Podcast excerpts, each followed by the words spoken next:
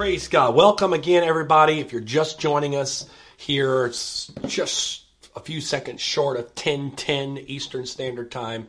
Welcome to Antioch West virtual Sunday morning, August 22nd, uh, oh, 23rd. I said 22nd, August 23rd, 2020. God bless you. I pray wherever you are, wherever you are watching us today, that you are safe and to know that God's still on the throne.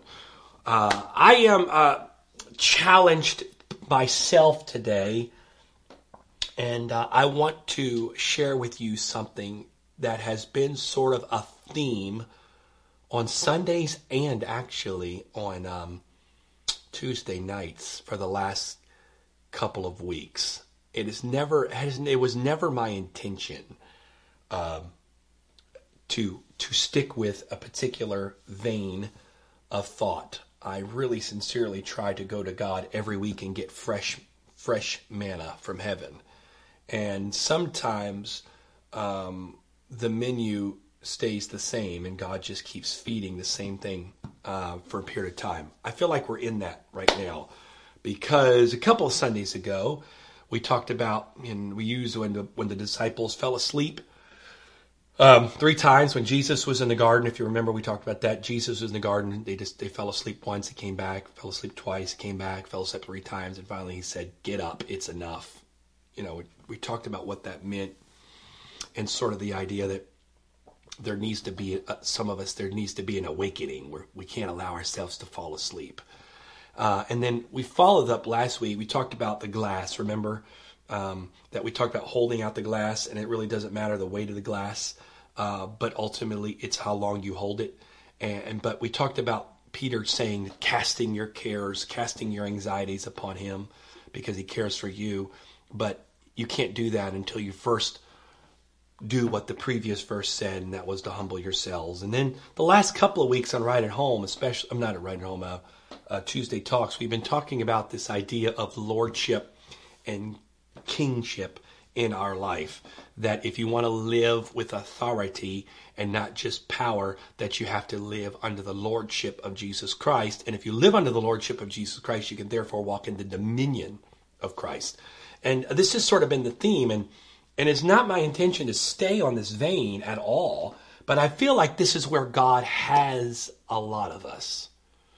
And um, I feel like for a lot of us right now, and this this this hit me this morning when I woke up.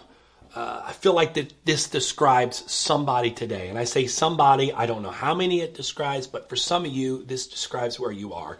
You are between a rock and a God place. You're between a rock and a God place, not a hard place, a God place. So I want to talk to you for a few moments today, and I'm going to get started early, um, not to rush things, but uh, I really desire to kind of get into this today and see where the Lord will take us. But I want to talk to you today about being stuck between a rock and a God place. Um, and so, uh, brother, uh, brother Tino, this is a shout out to you. I'm hooking you up already with a title uh, Brother Tino helps with our uh, media stuff, and so he's always asking me for a title because I'm terrible at giving titles. So I'm gonna hook him up today with a title: being stuck between a rock and a God place. So let's get into some scriptures here if we can, build some foundation, and then we're gonna we're gonna we're gonna take a little journey with Jesus today. And uh, before we do that, we're gonna ask God, as always, to speak to our hearts. Uh, we're going to humble ourselves before Him. We're going to ask God that He would open up our heart. Let's do some open heart surgery today on us, if He would. Father, we thank you today. I thank you for every person that is watching this morning, everybody that is connected with this broadcast, wherever they may be. And Lord, I also thank you for those that are watching after this is all done, wherever they may be. And Lord, today we come before you. We humble ourselves before you. We submit ourselves to you today. Father, I pray that our hearts would be open. Lord, do some open heart surgery on me today. Cut me open with your word. Let the sword of your word, let the sharpness of your word cut my heart today, not for pain, but for progress. Not so that I can be wounded, but so that I can be transformed. Open me up today, God. If there's anything in me that needs to be revealed, let it be revealed. If there's anything in me, God, that needs that you need to show me, even if it's the dark places, the yucky places, the, the not so good places about me, Lord. Show me that today because God, it's my desire more than anything to be submitted to you. It's my desire more than anything to be connected to you. And so, Father, I pray today by the power of your Spirit, by the authority of your word, that your word would go forth. That if it's my words, they mean nothing. If it's even just some good words spoken out of the Bible, that's nothing. But God, if it's your words, they have life, they have strength, they have power, they have the ability to transform because it's your words. I pray today that you would speak and you alone would speak. In Jesus' name, shut off Joel today, God, that you can speak. Don't let there be anything of me in what you're saying today, but let it all be from you. In Jesus' name, we prepare our hearts to receive. We prepare, we prepare our eyes to be opened. We prepare our ears to hear what you are doing, what you're saying, and what you're showing us. In Jesus' name, praise God. Praise God. Amen. Let's get into it today. Um, Matthew chapter 8. I'm going to read the back half of verse 34 because this is a extremely familiar passage of scripture for a lot of us, but it's going to be sort of the place we start, and then we're going to kind of take a little journey past this as we get deeper into this. Remember, we're going to talk about when you're stuck between a rock and a God place. Because a lot of time we find we get stuck between a rock and a God place, meaning we can't go back, we can't go forward, we're stuck. And behind us is a rock, and in front of us is a God place, and we're stuck in the middle. And what we do and why God brings us there is what we want to kind of dig at today. Matthew chap Mark chapter 8, I'm sorry, verse 34, the back half of the verse says this, if anyone wishes to come after me, he must deny himself, take up his cross and follow me. Jesus was very clear from the very beginning. If you're going to be my disciple, if you're going to follow after me, discipleship is not going to be a buzzword. Discipleship's not going to be a cool t-shirt. Discipleship's not going to be a bumper sticker you put on your car. But if you truly want to be a disciple and make discipleship a, an identity and a lifestyle that you live by, and you truly are going to be, you're going to be shapened in my image because that's what discipleship is about, right? Discipleship is not a destination. Discipleship is a journey. Discipleship is not necessarily what we're supposed to be about, but it's the tool in which we become more like Christ. So if you really want to be my disciple, here's the thing. It's going to have to start with something that we all don't really like to do, and that is deny yourself. And once you deny yourself, then you're going to have the ability to take up your cross, and then finally, after that, then you can follow. So notice this, he bookends, he puts two bookends. If you want to come after me, if you want to follow me, there's something between that you have to do. There's some prerequisites. A lot of people are trying to follow Christ without the first two things involved in that process the denying of self and ultimately the taking up the cross. We are living in a world again. I, I know it sounds sometimes like a broken record. A lot of you have heard me say this again, but come on, let's just talk about it one more time. It's worth it. We are living in a in the most self-driven world we have ever that has ever existed. There are more self hyphenated words. Uh, I said this several weeks ago. There are more self hyphenated words now in existence than ever. Self image, self help, self discipline, uh, self right. I mean, self, self, self, self, selfie, right? Everything. It's all self, self, self. And that's what we're about. And in, in one of the things, and I, I don't want to get, I, am not a soapbox kind of guy. I don't want to get on a soapbox and just ram, ram home a point and I know there's varying opinion, opinions on this, and this is not a political platform. I'm not speaking politics. I'm not speaking policy. Um, I'm only talking specifically uh, about uh, pertaining to the spiritual aspect. So allow me to say this without getting some of you worked up, going, ah, my my my rights. I'm an American. I have constitutional rights. Okay, but nothing. In, uh, there's been there's it's been a while. Let me back up here and make sure I say this correctly. It's been a while since we've had a collective experience as a nation that has revealed more of our self identity than the COVID situation. Uh, varying degrees. I get it. Everybody on here, and there's you talk to people on the streets. Everybody has an opinion on the severity of COVID. Some think it's nothing more than a common cold. Let's get over it. Others are convinced it's the second coming of the Black Death. Uh, but, anyways, wherever you fall in that spectrum, the reality of it is it's here. The reality of it is the government has stepped in.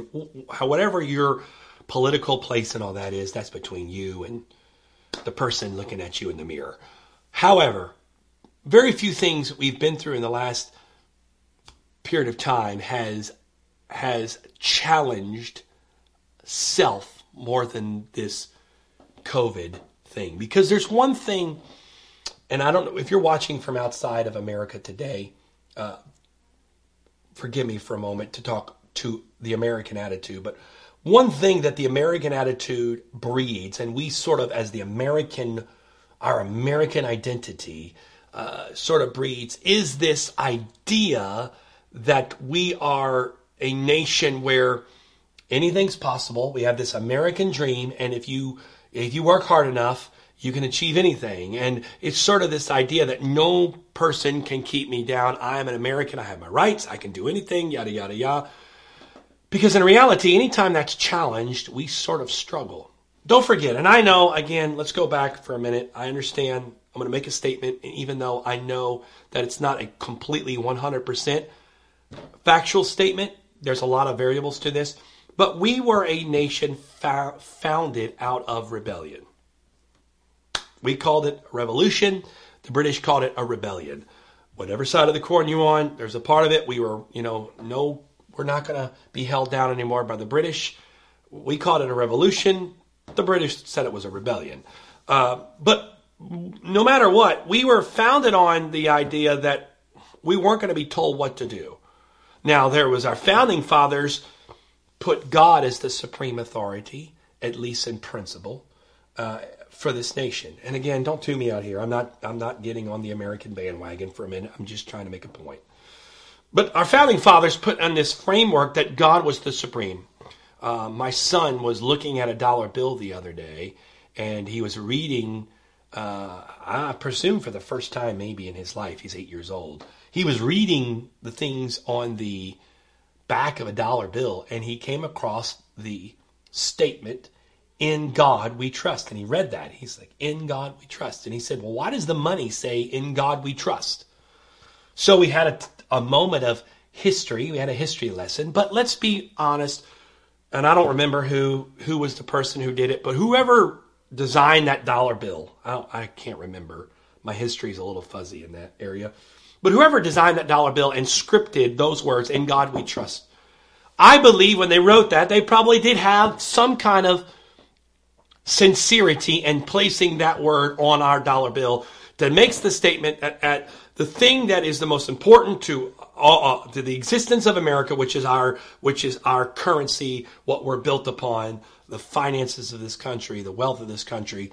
On that very thing, we're going to stamp the words "In God We Trust." Uh, and so, whoever put that on there in their intent, I believe it was sincere. But we're now several hundred years, or we're into this thing, and uh, sitting here at 2020, I have to admit if you look at the current framework of politics, if you look at the current framework of our world, our nation as a whole, we are a lot, we have drifted far, far, far, far, far, far away from those words inscripted on the dollar bill, in God we trust.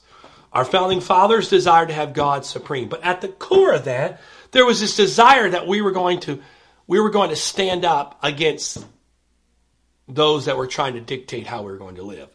And so this whole idea of the American dream was sort of built in that. And there's a lot of positive things about that. We are a country of freedom.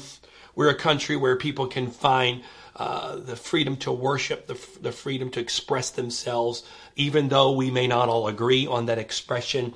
We are living in a country where you are free to be you. You're free to be of uh, you're free to be of any um, gender. You're free to be of any religion. There's freedom. And sometimes freedom is good, and sometimes freedom allows certain things to come, but it's a part of the price we pay for freedom.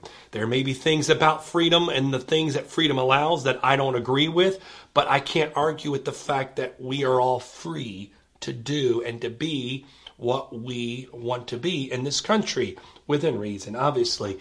But that being said, and I mean all that not to get onto a civics lesson, and I'm not here today to bring you a political speech. God knows we have enough of that, and we haven't even started, seeing that we're now vastly approaching November 2020, and I'm sure the next couple of months are going to be fun. But that being said, there's something birthed in us. There's a spirit, and I want to go as strong as I say a spirit. And, and I don't mean a spirit like ooh spooky ooh spirit. I'm talking about there's this there's this identity that's even so strong that it's even got into our it's it's it's it's got embedded into who we are. It's almost like rewritten some of our DNA. That if you're born in this country, you're born with this attitude that I am in charge of my life and I am going to be the one that dictates my life.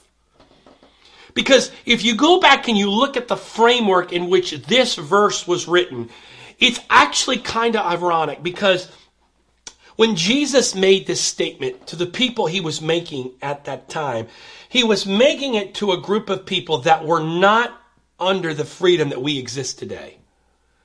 Because when he says to them, you got to deny yourself, take up your cross, and follow me, there is something about that I think to them sounded a lot more familiar than it would be to us today. Because when I say to you today as an American, you need to deny yourself, take up your cross and follow Christ. We love the follow Christ part. We like that. That sounds good. That's like the cherry on top of the sundae. We like that.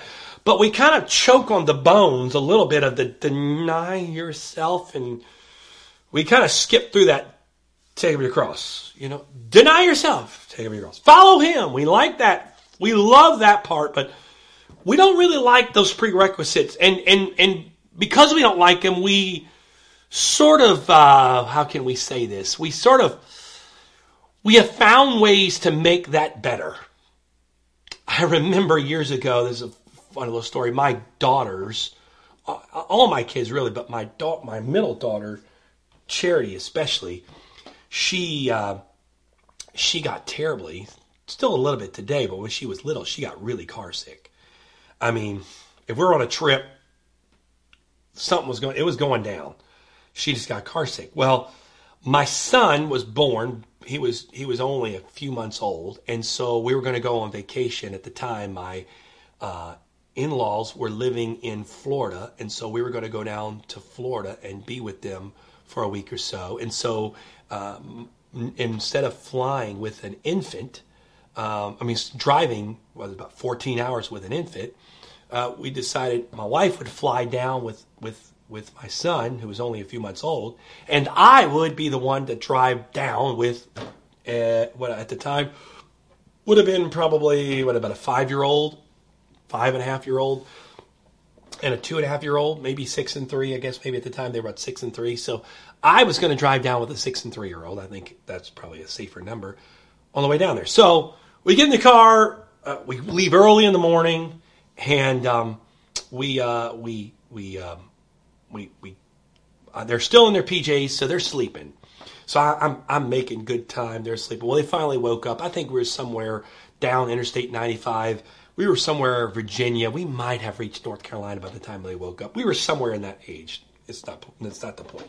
So they started to get up, and I knew my wife had said, "Hey, listen, when Charity wakes up and she's awake, make sure you give her some." um, Dramamine, some non-drowsy Dramamine. We had these little tablets. Um, give her half a pill because if you don't, I mean, she's going to throw up. So I'm like, okay, all right, I get it. Um, and uh, so we're we're driving. So she wakes up, and I'm like, okay, well, we got to stop. So we stopped at probably one of the greatest places in the history of all mankind. I mean, it's a five star restaurant of great, great uh, um, accolades, and that is the Waffle House. And I'm actually not joking because I know some of you are like, "Oh, that's terrible." I'm telling you, I don't know what your opinion is, but the Waffle House is where it's happening. God help us, they don't have a Waffle House where we are right now. I have prayed and fasted and sought the sought the hand of God for many years, but God has not seen fit to bring that manna into this area. So the closest Waffle House to where I live is about an hour away. But by God, when we go out of town, I'm looking for one because I'm telling you what, it's just a good place to eat. Um, I don't, and I don't know about anything else in the menu. So if you're a Waffle House person, you and you're throwing up listening to me, I can't testify to anything else on the menu because I've only eaten one thing from the Waffle House, and that is waffles. It is called the Waffle House. So if you're going to the Waffle House and you're buying something else, that's on you. That's like going to a donut shop and find and buying a sandwich. You don't go to Dunkin' Donuts to get a flatbread. You go to Dunkin' Donuts to get a donut. I don't care. Their flatbread tastes like cardboard with cheese. It's terrible. But you got to get a donut. It's called Dunkin' Donuts. You don't go to a steakhouse and order fish. You don't go to a seafood place and order steak. You don't go to a burger place and get pizza. It's called that for a reason. I wasn't very anointed, but it felt good. So, anyways, the Waffle House. We get in the Waffle House. And two girls are sitting there, and I get them their waffle, and they and they were little at the time, so we got one of their waffles. They're about that big, and I split it in half, gave one to Hope and one to Charity. And I'm like, all right, I got to get this pill in her. So I got, I, I, I got it. I can outsmart a three year old. Come on, man. I'm, I'm smart. I can outsmart a three year old. So I decided, I broke the pill in half. And I'm like, hey, Charity, look over there. There's Barney. Look at the door. And she's like, you know, three years old. She's looking around. And I took the pill and I put it in the waffle. And I'm like, she's going to eat that waffle. Well, unbeknownst to me, my six year old saw the whole thing. So, little three year old Charity is about to take this waffle and take this pill, which she doesn't want to take, but I know she needs to take because if she doesn't take it, it's not going to be good. And I'm not, I, am just, you know, I'm dad, I'm not mom. Moms, you guys are awesome. The stuff you have to clean up, the stuff you have to take care of, whew, I mean, there ain't nothing stronger than a mom. I'm a dad. We dads don't have that same steel determination. And so we dads have limits. And one of my limits is the stuff that comes up. And sometimes the stuff that comes out, but especially the stuff that comes up. I don't do so good with that stuff. And I knew, man, if I don't get this in her, this is going to be bad. So I put it in the waffle, and I didn't know my six year old was watching. So Charity's eating away, and I'm like, yes, come on there, get that piece. I had it in one of the pieces. It was dripped with butter and syrup. I'm like, she's never going to. I mean, she's going to just taste it. And she puts it in her mouth, and she goes, and I could tell something was off and she knew it was off. Well, instead of encouraging her, like, oh, Charity, keep eating, get serious. My six year old rats it out and goes, no, Charity, don't do it. There's something in there. It's a pill. You don't want it. You don't want it. And so Charity spits it out. Well, when she spits it out, guess what? The trick was revealed because you could see the pill in the waffle. And that's all a three year old needed was to see, uh uh-uh, uh, I ain't doing it. Nice try, Big Daddy, but you're not putting that pill in me. And Lord knows I was in trouble because now my technique was ratted out. So she wasn't going to trust anything the rest of the day that I gave her to eat because she thought everything had something in it. Thank you to my oldest daughter for doing that because guess what? We got in the car 45 minutes later. Yep, you know it. Don't have to finish that story. You know what happened. And so learn the hard way. I say all that to say that sometimes denying yourself and taking up your cross is a very difficult pill to swallow. So you know what we've done? We've made spiritual waffles and we've put on butter and syrup and we have just added all kinds of sweet, cushiony, nice, beautiful things to us because we know that people don't want to taste it. So we're going to make it real sweet and real tasty. And here, have this, oh, have the love of Jesus Christ. Jesus loves you and all that's true. But really there's a reality of this. And I, I, the Lord's been dealing with me about this personally. Joel, Joel talk about, I'm talking about myself for a second. But I, do I believe in the love of God? Yes. Do I believe in the in the personal nature of Jesus Christ. Yes. Do I believe that God loves you? Does I believe God has this desire for intimate connection with you? Do I believe God loves you where you are? Do I, yes. Do I believe God is, uh, He wants to be a friend to you? Do I believe He's a lo- loving and kind and long suffering and, and patient? All those beautiful attributes that we call about God, all the things that we write about God that are so descriptive and beautiful. Absolutely. However, the problem with that is we've talked about that so much that in that we have forgotten the sovereignty of God.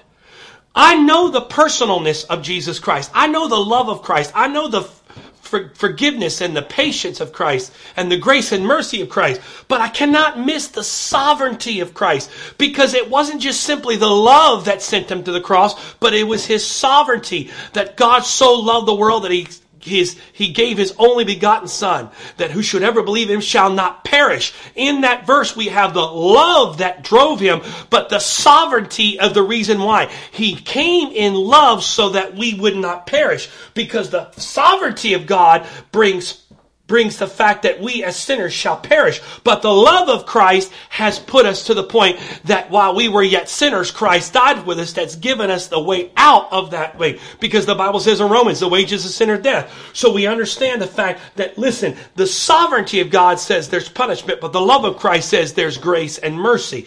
But we can't just have the grace and mercy without understanding the sovereignty. Because if we just talk about God's grace and His mercy and He loves and loves and loves and loves, but we never understand His sovereignty, then there's no reason for us to understand the framework by which He loves. He loves you like you are, but He also loves you too much to leave you like you are. You miss it. Don't don't don't don't don't check out on me. I'm gonna back up the boat one more time. I'm gonna come around the dock and pick you up. Because here's the point. A lot of us, when we just focus on the love of Christ and the mercy and grace of Christ, that's awesome. Nothing wrong with that. But if we lose the sovereignty of God, then we can live with the fact, well, God loves me like I am.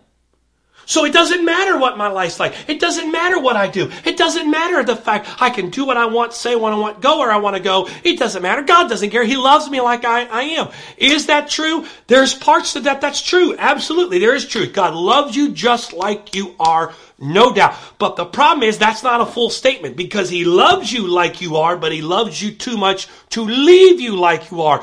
Why? Because that's both sides of Jesus Christ. That's the love of Christ, but it's also the sovereignty of Christ. Now there's some that all they want to talk about is the sovereignty of Christ, God, right? Sovereignty of God. God's this sort of hammer and, and gavel kind of God where he's up there waiting for to, to wreak havoc and judgment on anything. Oh, bad thought Guilty. Oh, bad thought. Guilty. Oh, bad deed. Guilty. Oh, you. Oh, bad, bad word. Guilty. Oh, you watch something bad. Bad. That's not God. That that that's void of the love of God. So someone who just talks about the sovereignty of God, they get a they get such a distorted sort of legalistic idea who God is because they don't understand the love of God. But then on the other side, it's those who understand the love of God and you have this desire for the love of God, but if you miss out on the sovereignty of God, then God becomes this sort of wishy-washy, anything goes, it doesn't matter, be who you are, you be you, express yourself, because God is just this God who's up there going, hey everybody, I love my kids. I love my three children. There's a love for them, but there's also a sovereignty in my relationship with them. They know that their mother and I love them, but they also know there's another side to that love. There's a sovereignty to that love because there's sometimes because we love, we say enough's enough, no more. You're not going to do that. It's time do this, go to bed, brush your teeth, these things, that's a part of our sovereignty. Sovereignty and love are not separate, they're actually one and the same. We've separated them, but God is one. There's no separation. There's not a sovereign God and a loving God. It is the same. And the place where sovereignty and love meet is the cross of Calvary. Oh, come on, folks. I'm, I do not know about you. This, this is come on, woo! This is some this is some mind expanding stuff right now. Someone needs to hear what I'm saying, not because I'm speaking it. God's trying to get somebody to hear it. This is not the words of a man. Someone needs to hear your mind. God's trying to change the way you think about Him the place, the intersection between sovereignty and love is Calvary. Because it was on Calvary where sovereignty and love found the bridge. In the Old Testament, we found the sovereign God, right? We found a God of judgment. We found a God that you had to go into the temple. You had to do these things because God was a sovereign God.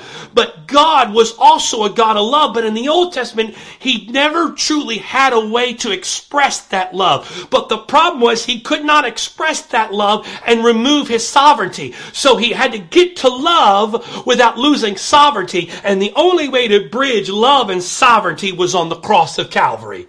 Woo! My goodness, I'm about to get up and run around this table. Because someone needs to understand, we can't dismiss the sovereignty of God and only talk about the love, but we can't just talk about the sovereignty of God without understanding the love of God. And you're like, well, how do I do that? That's why the cross of Calvary answered everything because it was the cross of Calvary that we saw sovereignty and love become one.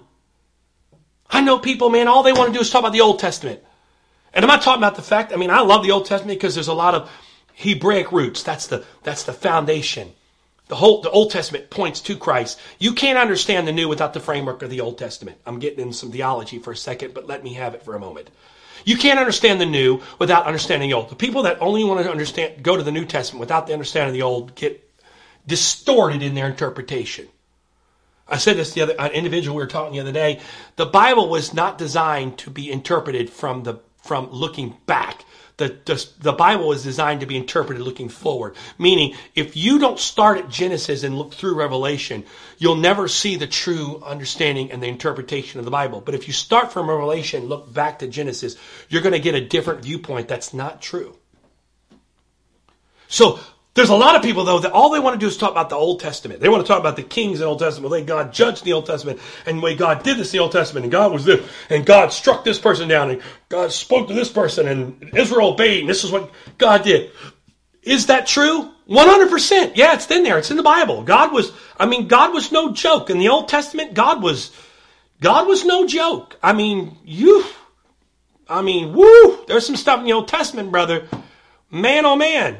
God was no joke the way he handled things in the Old Testament. And, and we want to talk about that, man. God did this in the Old Testament. In the book of Hakabah Hakabahaya, uh, he said this, and on the verse 13, it was, it's, uh, but that's all they want to talk about. The problem with that is, if I ever focus on that aspect of God, I forget about the love of Christ.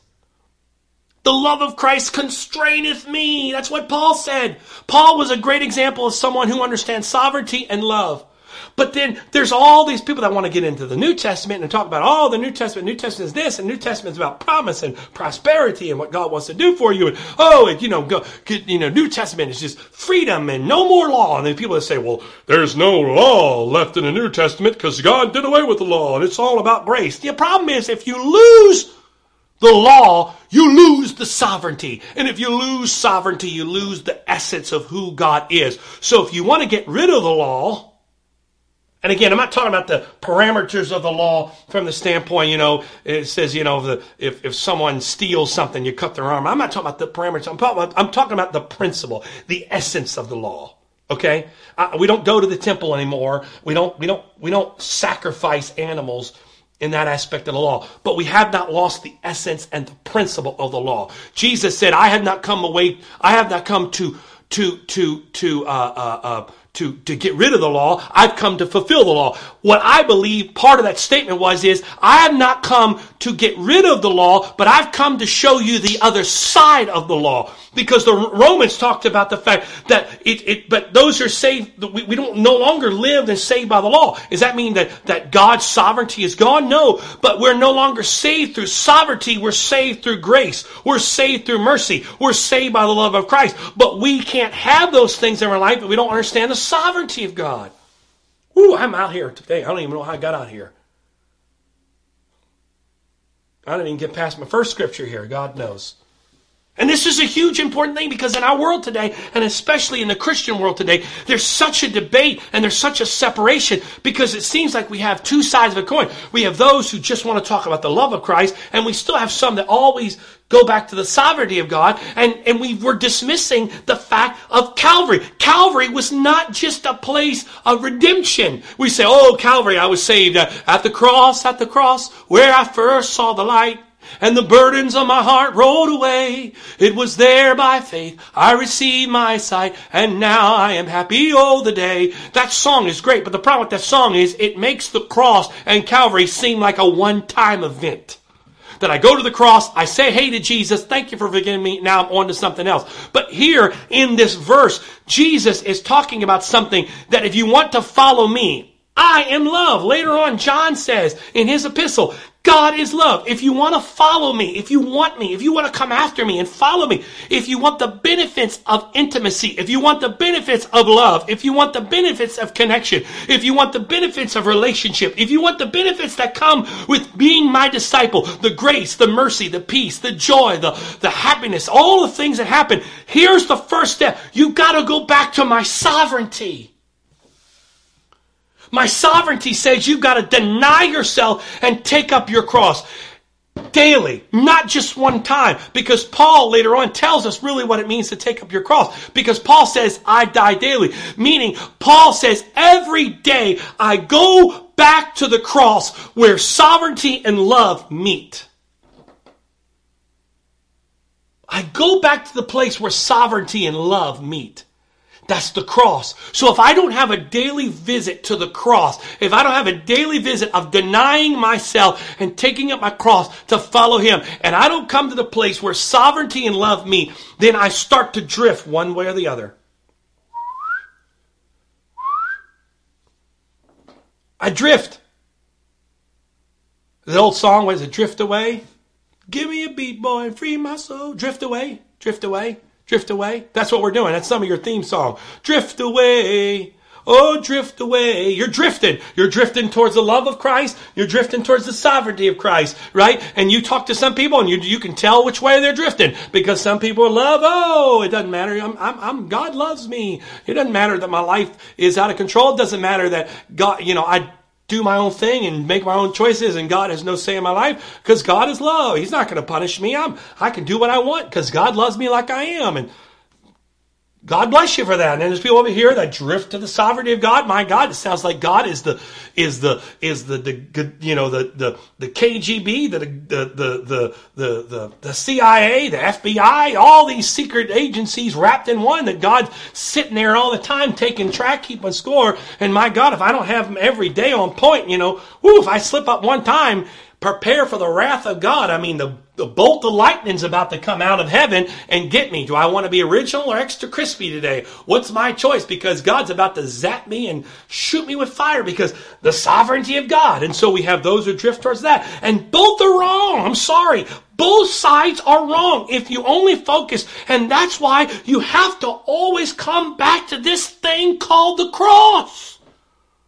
And that's why Jesus said, I have a cross, but you have to fellowship with me in cross. That's why suffering is this place that we all try to avoid, but suffering in our life is so important. You cannot get past suffering. If you think when you come to Christ and you come to walk with Jesus, that life is going to be perfect and you're never going to have to suffer and you're never have to go through anything and life's going to be wonderful and tulips and wonderful and, and, and, and plucking your heart on the, on the uh, clouds and the marshmallow clouds of heaven. And that's going to be what God wants for you. You're missing out because there's a part of walking with God. There's suffering built into the equation. Why? Because it's suffering that keeps us reminded of the cross. Because why is the cross so important? The cross so important? To remind me, Joel, you are such a bad person. You're so bad. You just are a bad, bad, bad, bad, bad. No, God's not trying to just bring condemnation in my life all the time saying, I just want to remind you today, Joel, that you're bad and you really need me. So you better act up and ship right because you know what? Because you're a bad guy. That's not God. He loved me. He died for me when I was a sinner. He didn't die for me because I was bad. He died for me because he could see me for good. That's why he died for me. So he's not going to come back and say, well, you know what? You're so bad today and you're just a bad person. Bad, bad, bad, bad, bad, bad, bad, bad, bad, Leroy bad, baddest man in the whole town. That's not the point.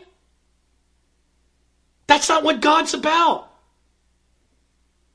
However, why does he bring me back consistently to this cross thing? Why is he trying to get me to say, hey, you can't negate the cross. Don't forget the cross because he wants to me to remind it all the time that there is a balance in my life between sovereignty and love, and neither one of them alone can stand. They have to be together. There has to be a relationship, and the only place I can find that is at the cross. At the cross. At the cross where I see the bridge of sovereignty, of sovereignty and love. That's the place where it comes together. We can't negate the cross. We can't, we can, we, we can't just get to the follow Christ because there's so many beautiful things, right? Follow me. If anyone come after me, let him deny himself. Take up his cross, follow me. Oh man, I love it, right? People say I'm a follower of Jesus Christ. I'm a, I'm a follower of Christ. Christ, follow. That's awesome. Wonderful. I want to be a disciple. I love that.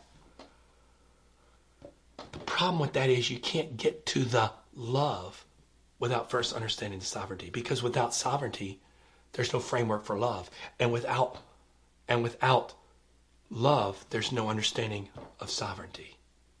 The Bible says, I believe it's, uh, oh Lord, forgive me here. I think it's in Hebrews. Is it Hebrews? Oh, forgive my reference here. I might be off. But you can find it if you have a concordance. The Bible says, for those that he loves, he chastens. Wow. Think about that. Those that he loves, he disciplines. That word chasten means he disciplines. He corrects. Whoa. That I don't know why I'm on this today. This is just completely I was all excited too. I had a title and stuck between God and a rock and a God place and God says, "Yeah, that was great. Now let's go somewhere else." So here we are again. Yeah. Uh, thank you, Lord, for that. Maybe I should change the change the title from uh, uh, between a rock and a God place to uh, uh, the the bridge of love and sovereignty. I have no idea. I'm gonna stop. This is why I stopped giving titles. You see, brother Tino, this is why I don't give titles because never work out. But the Bible says, those who He loves, He chastens. He disciplines. That doesn't sound right to me. Wait a minute. That's not the kind of God I thought I was signing up for. I was told he's a God of love. I was told he was a God who um, who cared about me. I was told a God who wanted to heal me. I was told he was a God that wanted to stick closer than a brother. I was told that he was a God that was not touched, that that was touched by the feelings of my infirmities, that when I hurt, he hurt. When I cried, that's what I was told he was the kind of God he was. You are right. Because that's the love of Christ. You're right, 100%. No one, whoever told you that was telling the truth. The problem was there's another side because there is still the sovereignty of God. So if I say to you today, God loves you and He he, he wants to he wants you uh, to, to he wants to heal you and he wants to take away the pain and the emptiness and the hopelessness and the depression and all the things that you're carrying in your life. He wants to be that for you. Am I telling the truth? Yes, absolutely. But I cannot sit here today and not tell you that there's going to there's not going to be another side of God. I find it all the time with people that first come to God. If we first come to God, we get we get enriched with the love of Christ. But there's something that happens in that first 6 months to a year depending on how long it takes, sometimes early, sometimes later, where you see people in their first beginning their journey with Jesus Christ that there's this euphoric love of Christ. Man, they're just basking in the love. Nothing's greater than the love of God. The love of God is the greatest thing ever. I just can't get enough of it, and that's true. Not knocking that at all. But then there's something that happens somewhere in your walk with God because then you come to the sovereignty of God.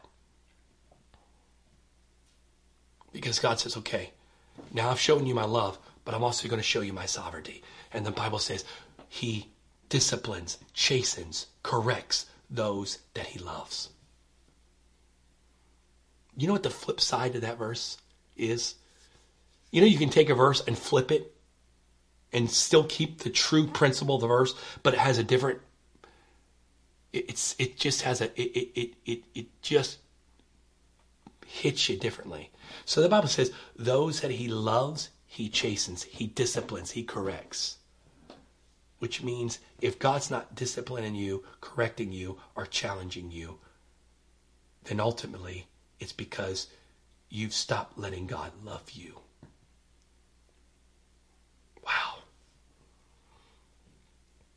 You're like, man, God is always just so easy. I mean, God never does it. I mean, my life is so, so easy. Yeah, the problem with that is, is that if God never is telling you no, God's never working on you, you're never being challenged, that's not a sign of favor, my friend. That may be a sign of disconnection. So what you you see, the devil lied to you and said because you're you're living in this freedom. You new people call it oh i got this newfound freedom in god. Man everything i do god doesn't care. I can do whatever i want because god loves me so much and he just thinks i'm the greatest and i'm his first cousin and i'm god's favorite. And we just have this tight relationship. It doesn't matter what i do where i go god is just loving me. He loves me. He loves me and God never, never convicts me. He never challenges me because He's just love.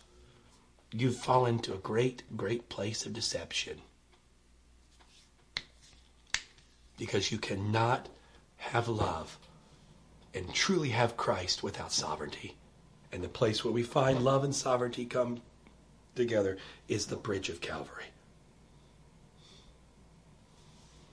Look at that verse again. He said, If anyone come after me, let him deny, take up your cross, follow me. Now, started talking about this in the beginning. We kind of got on the sidetrack here between the love and sovereignty thing. But the people he was talking to at the time, you got to get their frame, you got to get their mindset. These were not free people. They had some semblances of freedom, but it was a negotiated freedom because they were under the Roman rule. And if you know anything about Rome, Rome controlled everything. If you were a province of Rome, everything was dictated by Rome and everything was for the good of Rome. And Rome was everything, and the emperor was God. He was worshiped as God, he was believed to be God. And so you could do very little in a Roman province without Rome having a say in it. The Jews at the time had negotiated a little bit with the Romans that the Romans basically had an agreement that the Jews could self govern themselves. They could be allowed to continue to worship in their temple. They could do some self governing as long as they sort of didn't get too far away from the Rome authority, and Rome ultimately had the final say. That's how we find it plays out. We find this play out in the crucifixion of Jesus Christ. Uh, there was a, there was a combination of Jewish and Roman connection to finally bring Jesus to a cross. We find it later when Paul was in Corinth. We find the Jews taking their case to the Roman proconsul uh, in Corinth. Uh, we find this ultimately played out throughout the New Testament, this combination between Rome and even the Jewish community, or Rome and believers in a whole. So when Jesus says to these people, hey, take up your cross, deny yourself, take up your cross, follow me, yeah, there was there was definitely some strength to that statement to those that are watching, no doubt. But I'm not sure if they got the same message that you and I get today because it's when you grew up in that society, you really grew up in maybe three categories. You grew up as a citizen of Rome, and if that was the case, then boy, you had you had it made. If you were a citizen of Rome, we find later on in Scripture, Paul, the citizenship that Paul had, being a Roman citizen, it was a huge bonus to the expansion of his ministry. If he was not a Roman citizen, uh, there would have been some darker days, and more than likely, Paul would have never been able to have the influence he had if it wasn't for that passport he carried, so to speak, of being a Roman citizen. So there was the citizens of Rome. Then there was this other side that it was slavery, and you were either a you were either Roman citizen or you were a slave. And then there was this sort of third category that was kind of lost in the middle, and that was sort of these conquered people. They weren't slaves, but they weren't Roman citizens, so they were kind of living in this in between state. Uh, they didn't have the full rights of a Roman citizen, but yet they weren't dictated by a slave, uh, like like slavery. But they were kind of stuck in the middle. Um, and so that's the group that Jesus was addressing was the group that was sort of stuck in the middle. So when you were living at that time as a Jewish uh, individual, when you were growing up and you were looking towards your future, your frame of reference was very narrowed because you knew there were certain things you could and certain things you could not do. There were certain things you were going to be able to achieve. There were certain things that were going to be out of the question. You knew growing up you were going to have to pay taxes to Caesar. You knew there were going to be a temple tax that you owed as being a part of a uh, in your Jewish uh, in your Jewish um, um, rights as part of who you were in your faith. There was a temple tax, but there's also this tax you had to pay to this guy named Caesar, and you had no choice. And if you didn't do that, that was bad news. And Jesus comes along and says, "Oh, by the way, uh, you know."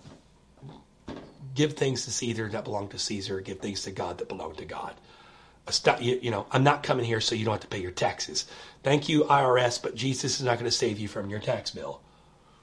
So you have to understand the framework of that. So when he says to them, you know, die yourself, take up your cross, follow me. Yeah, there was some difficulty to this because we find in Luke, you know, one guy's like, you know, I want to follow you, but I got to go bury I got to go bury my, my I got to go bury my loved one. And Jesus said, Hey, you know, let the dead bury the dead. And there was another guy that says, you know, um, you know, I want to follow you, but I've just bought some land and I need to go over and prove the land. And it's just, you know, and, and we find that there was still plenty of excuses being made. Sorry about that. Plenty of excuses being made that we can find some uh, similarity to in our world today. However, this verse really hits us today as Americans because we are built on an independent, self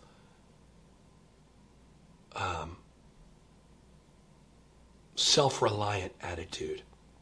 If they ever redesign the American flag and they get rid of the stars and stripes, they should they should design the American flag with the silhouette of a selfie, with just simply a person holding a phone with the silhouette of a head with an arm extended and a phone because that has epitomized the attitude of our current world. This is a very me centric, self centric world that we are now in. In everything we do, from social media to television to news to media to everything that we're in, inundated with, usually feeds that. It feeds it. It feeds it. I mean, nowadays you can't even. What's really sad, most people can't even go do a good deed for a neighbor or a person in need without videoing it and then later posting it on Facebook, posting on Instagram, posting on YouTube. When what happened to just doing something for the sake of doing it, not to see how many likes? There's a guy, I don't know his name, I don't even know. I came across him on YouTube the other day. He goes and and and gives things out to homeless. And the stuff he gives is phenomenal. Gives them meals and groceries. But the whole time he's doing it, he's filming himself and he posts it. I don't understand that. Do it. Take care of that. If that's what your burden is, go do it. But don't don't share it with everybody. But that's where our world is. So when we talk about denying ourselves and taking up our cross, that is a big pill to swallow. That's the charity trying to take the pill, swallow that we have to deal with today in America because God's asking a lot of you today if you want to follow me, you're missing some steps. You got to deny yourself. You got to get out of this self mode and get into me mode. You got to get your eyes off of you and get your eyes on me. You got to get your eyes off of your dreams and let me give you my dreams. You got to get your eyes off of your identity and let me give you my identity. You've got to do that. You've got to deny yourself. And oh, by the way, you got to get to this cross place. But the cross is not a place of despair. The cross is not a place that you all oh, look at with such, oh, who wants to go to a cross? You see, the beauty of the cross is the cross is a place where you can truly see sovereignty and love come together. Don't run from the cross, my friend, because you will never truly get the revelation of sovereignty and love until you're face to face with the cross. So we have deny yourself. That's the sovereignty. Follow me. That's the love. But in the middle between the sovereignty and love, there's that bridge. Take up the cross. The cross of Calvary was not a one time thing that you go to just to find a salvation at the foot of the cross, at the cross, at the cross where I first saw the light. No, no. The cross of the Calvary is a place I visit every day, but because it, it's the cross of Calvary that reminds me that I serve a God of love, but also serve a God that's sovereign. I serve God who cares about me, who wants to heal me, who wants to take me, but also serve a God who's sovereign. And when I find these two meet, it's not a place of prison, it's a place of freedom. It's not a place because you know what? When I when I when I live outside of the parameters of the sovereignty of God and I'm all about the love of God, I am a sheep roaming the world with no pen. I can go wherever I want to go, do whatever I want to do, but the problem with that is when I don't allow the shepherd to put some parameters in my life, I as a sheep can't see the cliff that's just off of the horizon that I am going for that looks like the never-ending green pastures of love and pleasure, but knowing that there's a cliff. But when the sovereignty of God says you can walk over here, but don't cross this line. I don't look at that and I don't bleat and go back at just saying, I don't like this. I go, yes, because I know that if the sovereignty of God has stepped in, He's only stepped in because the love of Christ has brought the sovereignty of Christ into me. Oh, God, help us today. Somebody, I'm telling you, I'm feeling the Holy Ghost. Somebody, your mind is being changed. Revel- the revelation is happening to you because you have been trying to resist the sovereignty of God because you didn't understand why the sovereignty of God was there. You think the sovereignty of God is so, ugh, I don't want God. So, why do I, that's the hardness. The hard, no, it's not the harshness of God. It's not the meanness of God. It's not the hammer of God. But the love of God requires sovereignty because it's the sovereignty of God that says, there's a line, don't cross it, not because because I don't want you to have freedom, but don't cross that line because there's a cliff on the other side of that line. And because I love you, I want to keep you from that cliff. But instead of just loving you and say, hey, come back over here, we got a brand new dog. We're trying to train him a little bit. He's only uh, nine weeks old. We can call his name all he wants. The little fella has no clue what his name is. We can say, "Oh, Shadow, woo, Shadow, wee, come over here, Shadow." Shadow is Shadow is lost in his shadow. Brother doesn't know anything that's going on. Had no clue what we're saying because he doesn't know his name yet. But there's going to be a point in time where he'll understand who he is and he'll understand who he's whose he is. He'll belong to us. We are sovereign in Shadow's life because there's going to be a point in time where Shadow is about to get into something that's going to hurt him and we're going to say, Shadow, no, stop. Boom. So you know what we do with old Shadow? When Shadow doesn't like it, Shadow kicks against the bricks. We put Shadow on a leash. Why? Not because we don't love him. My God, if you came to our house, you'd think we're raising an infant. I mean, between my wife and my kids, I mean, the dude hasn't, his, his paws haven't hit the ground in a week. The guy just gets all kinds of love and carried and just, ooh, he's the greatest thing ever. He's having the time of his life. He doesn't like it though when we say, okay, Shadow, you can get down, but here's the parameters, buddy. You're going to get down. You're going to be on the leash. You can't go off this leash because not because we don't love you, but we're going to get you on the leash because we do love you because there's things in this house that if you got in, it's going to hurt you. That guy doesn't like it. Man, you talking about he has a wail, a flip, a whine, a cry, and a bark as if the guy is literally, I mean, you would think we were torturing this poor dog because he doesn't understand yet our love. He wants, he, wait, wait, wait, wait, what, what happened to the petting? What happened to the belly scratching? What happened to the fact uh, he lays on his belly and puts his paws in the air, scratch my belly? He loves that, but he doesn't like that leash. But you know what? The love is why we do the leash. But you know what? If we ever, if we did the leash with no, with no love, if we did the leash and we never petted him, given him some belly scratches, carried him around, played with him, and he only knew the life on the leash, he would resent the touching. He would resent the love. He would resent the tenderness because he would only look at you, us as these evil people that keep me chained up and I can't get away. But because there's a balance between love and sovereignty in our house with this new animal that we're living with is that you know what? There's times where he doesn't like it and he barks and yelps. He finally gets tired and whimpered out and falls to the ground and falls asleep. And when he gets back up he's just as sweet as can be. And when you put him when you finally want to pet him he comes over and he'll just sit with you for for as long as you want to hold him because he understands there's love but he also understands there's sovereignty. You know what? Maybe god has put you for, forgive me and this is a weird example maybe sometimes we don't like the fact that God puts us on a leash and says, uh, you're not going to go, you can't go past this perimeter. This is as far as going to go. We're like,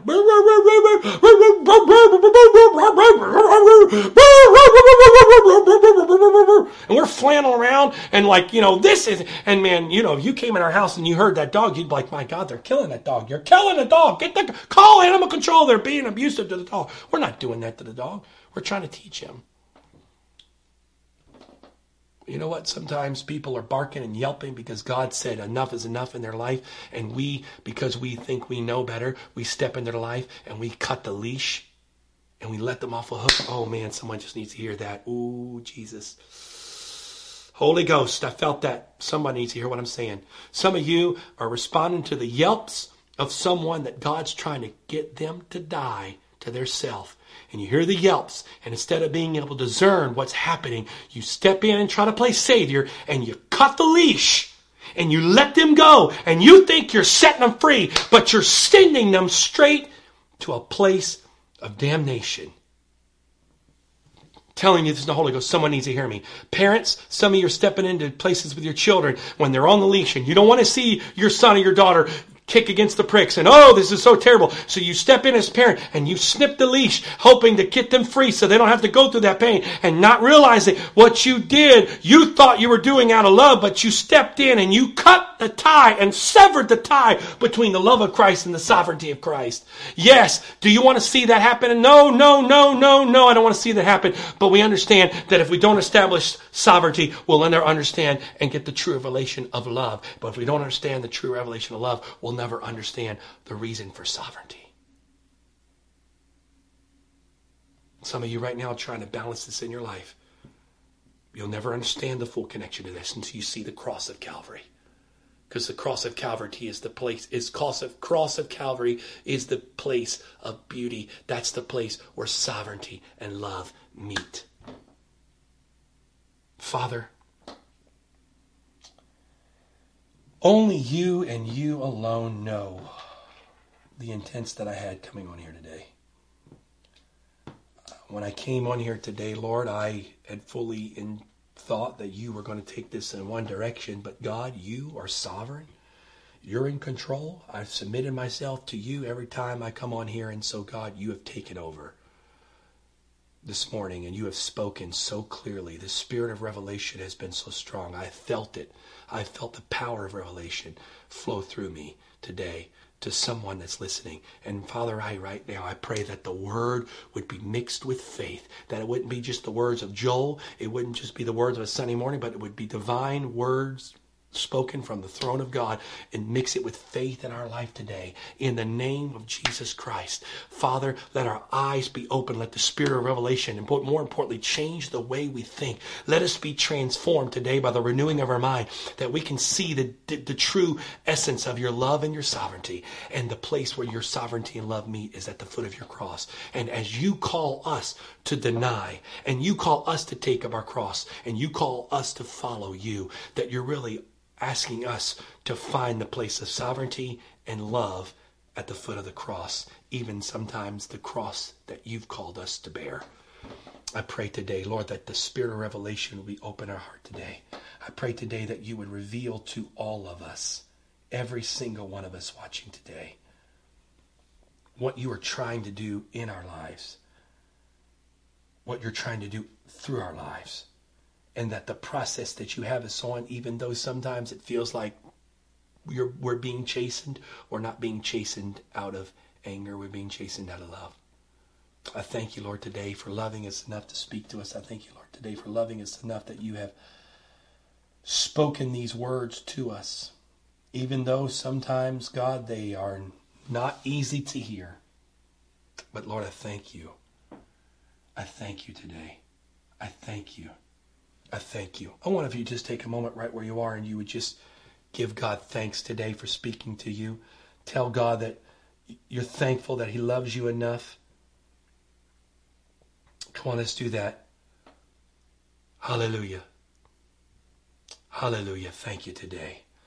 I pray today that you've heard what's been spoken here today. You've taken it with you've you've heard it with love. You've heard it with the spirit in which it was spoken to today, but more importantly, you've heard and, and listened to the revelation of God that is spoken in this today. God bless you. I love you. If you feel like this has touched you or touched some or touched you or challenged you, share it with somebody.